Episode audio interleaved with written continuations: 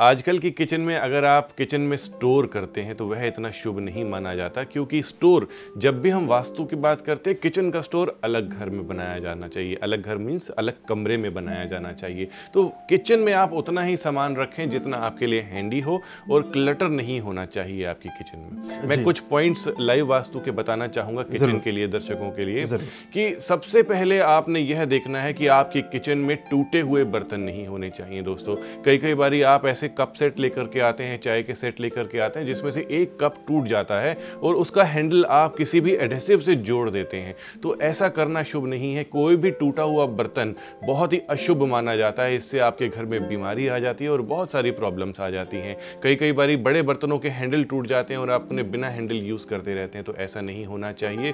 Kitchen में कभी भी जाले नहीं लगे हुए होने चाहिए। अगर किचन में जाले आते हैं तो आपकी ज़िंदगी में भी बहुत ज़्यादा प्रॉब्लम्स आने लगती हैं। कोशिश कीजिए कि किचन में येलो कलर की लाइट आप जला करके रखें। अगर येलो कलर की लाइट आपने किचन में जलाई है तो भगवान अग्निदेव बहुत ही ज़्यादा प्रसन्न होते हैं। कभी भी दोस्तों किचन में आपने अचार की शीशियाँ खुले नहीं रखनी है, उन्हें छुपा करके रखना है, क्योंकि अचार खट्टे को प्रदर्शित करता है तो आपकी ज़िंदगी में खटास कभी भी नहीं होनी चाहिए, हमेशा मिठास होनी चाहिए।